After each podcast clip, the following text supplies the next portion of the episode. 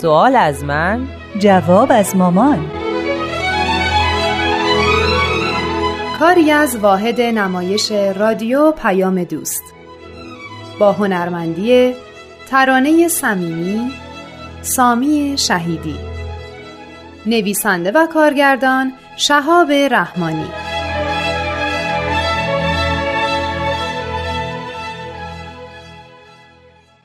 مامان امروز می‌خوام صحبتمون راجع به معجزه باشه. جالبه. با اینکه این بحث قدیمیه و امروزه کمتر کسی پیدا میشه که بخواد حقانیت دیانتی رو از طریق معجزه ثابت کنه ولی خب بحث دربارش می‌تونه جذاب باشه. یکی می‌گفت معجزه تنها راه شناخت حق از باطله.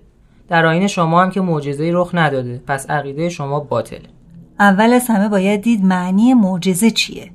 اعجاز یعنی یک کار شگفتانگیز و غیر مترقبه مثلا یک آدمی مریضه همه هم ازش قطع امید کردن.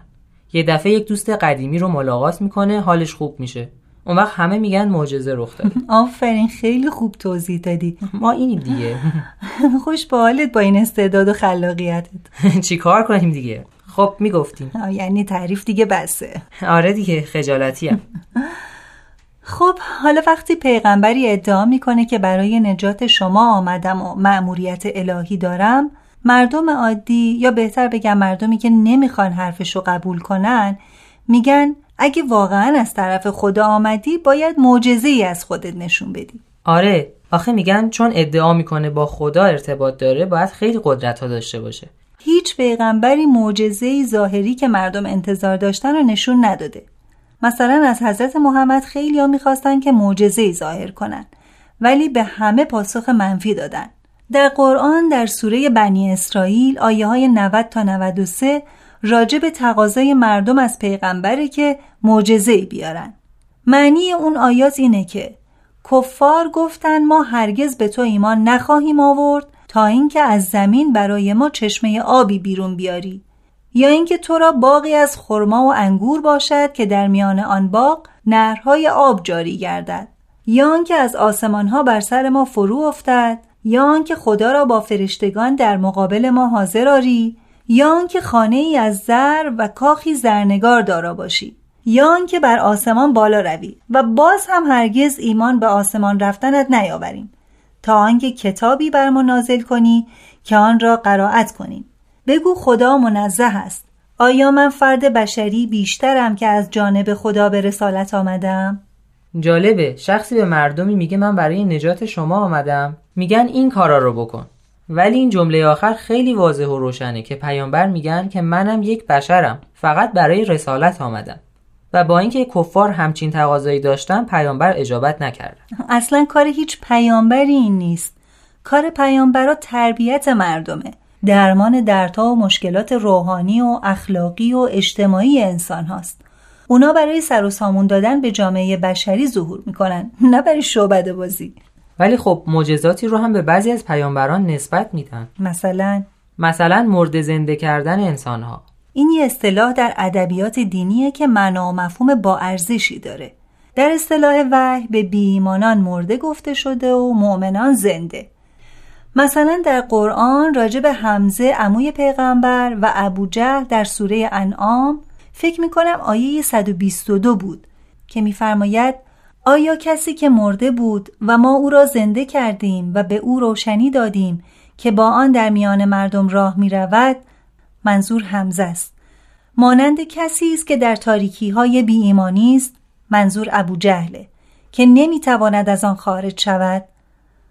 با توجه به این بیان حمزه قبل از ایمانش مرده محسوب می شد و بعد از ایمانش زنده.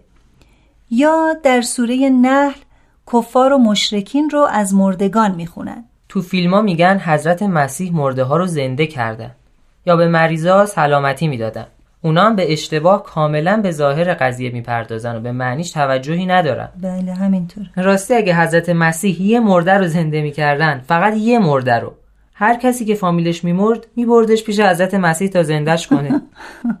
آره وقتی میشنیدن که مریضا رو شفا میدن اون وقت جلوی خونه اون حضرت قلقله می‌شد که. این میوه ها چشمک می‌زنن. یک کمی بخوریم بعد. باشه.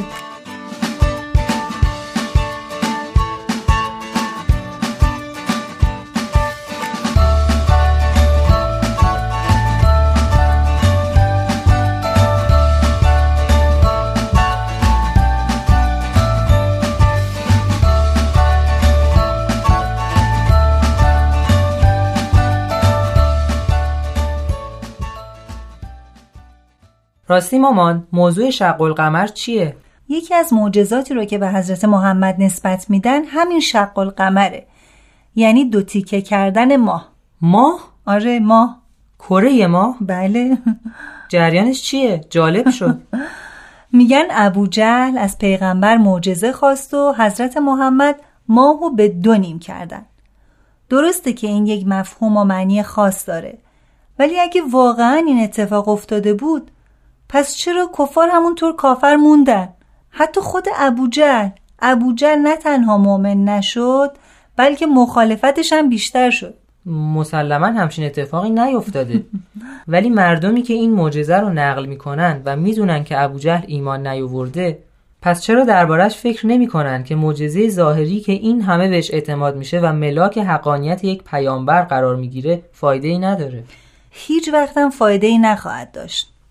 وقتی صحبت از شق القمر به صورت ظاهری میشه باید دربارش به خوبی فکر کرد. کسایی که این مطالب رو به صورت ظاهری قبول می‌کنن یا قبول کردن فکر نکردن کره ماه چه اندازه ایه از فاصله زمین تا ماه بیخبر بودن. یه نکته جالب در اینجا هست که باید بهش دقت کرد. میگن پیغمبر برای ابو جهل شق القمر کردن و اون مؤمن نشد.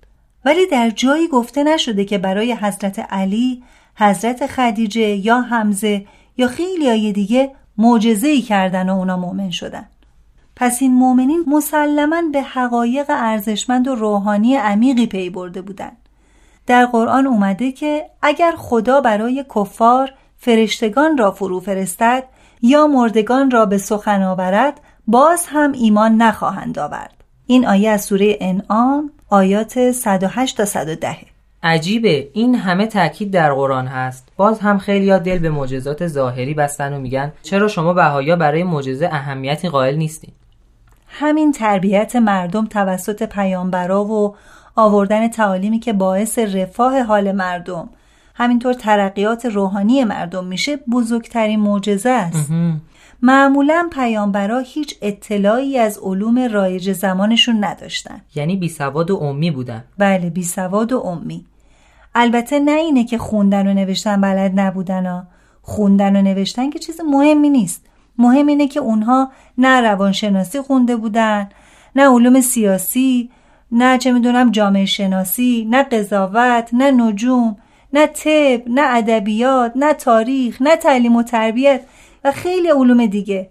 نه حضرت موسی نه حضرت مسیح نه حضرت محمد هیچ کدومشون چنین امکاناتی رو نداشتن. مگه اصلا در دوران جاهلیت عرب دانشگاهی وجود داشت؟ پس کار پیامبرا یک عمل خارق العاده است و تعالیمشون معجزه است. کلام الهی پیامبران بوده که تحولات بزرگ تو جوامع انسانی به وجود آورده. حتما می‌دونی که تو دوره جاهلیت اعراب از قبایل مختلف بودن که همش بینشون جنگ و جدال بود وقتی کفار تسلیم می شدن و به اسلام رو می آوردن دیگه اون نفرت قبلی که نسبت به هم داشتن و فراموش کردن و یک امت شدن همین که تا دیروز با هم دشمن بودن و امروز برای هم فداکاری به نظر تو معجزه نیست؟ چرا؟ پس این قدرت خلاقیت کلام الهی اینه معجزه یا به خنک بخورم بعد به صحبتمون ادامه بدیم. خوبه.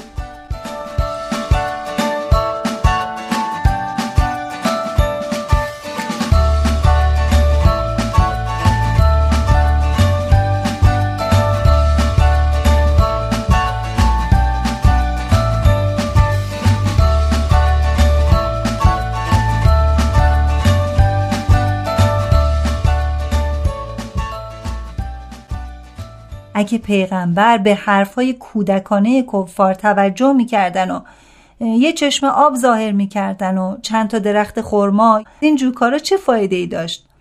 اون درختها خشک می‌شدن و اون چشمه هم تموم می‌شد. ولی تمدنی که در سایه تعالیم الهی به وجود اومد دائمی بود. میشه این مطالب رو که درباره همه پیامبران گفته شد با حضرت بهاءالله هم مطابقت داد؟ البته که میشه. حضرت بهاءالله در کجا ظهور فرمودن؟ در ایران زمان قاجار که نه علمی بود نه دانشی نه حکامش از سیاست سر در می آوردن نه بهداشتی بود نه رونق فرهنگی و اقتصادی برای نظافت و پاکیزگی به همومای خزینه می رفتن که مبتلا به هزار جور درد و بیماری لاعلاج می شدن. رشوه خاری و باجگیری هم که رواج داشت. مردم سراغ رمالا و دعانویسا بیشتر می‌رفتن تا اتبا. خرافات حاکم بر ذهن مردم بود. بیماری های کوری و کچلی و آبله و غیره هم که قوقا می کرد. از فساد سیاسیون و حکام هم هرچی بگم کم گفتم. حضرت بهاءالله در چنین مملکتی متولد شدند و آین باهایی رو تأسیس کردند. از ابتدای تأسیس آین جدید تو زندان بودن تا آخر حیات هم که در تبعید و زندان به سر بردن و اون همه تعالیم جهانی برای سعادت بشر به مردم جهان هدیه داده. بله همینطوره. ایشون در یکصد اثر گرانبها در همین تبعید و زندان نظم جدیدی رو در عالم گذاری کردن که در هیچ یک از نظامهای قبل از ایشون دیده نشده. حضرت بهاءالله برای وحدت عالم انسانی ظهور فرمودند و تعالیم زیادی برای رسیدن به این هدف برای بشریت عنایت کردند مثل تصاوی حقوق زن و مرد تعدیل ثروت صلح جهانی تشکیل دادگاه بین المللی برای حل اختلاف دولتها تعلیم و تربیت عمومی و اجباری انتخاب یا اختراع یک خط و زبان بین المللی علاوه بر زبان مادری ترک تعصبات از هر نوع و خیلی تعالیم دیگه تازه اینا تعالیم اجتماعی هن. تعالیم فردی و اخلاقی و روحانی هم فراوونه. آرمان جون همین که من خانواده خوب و دوستدار عالم انسانی دارم برای من بزرگترین معجزه است. مخصوصا داشتن پسری مثل من. بله همینطوره.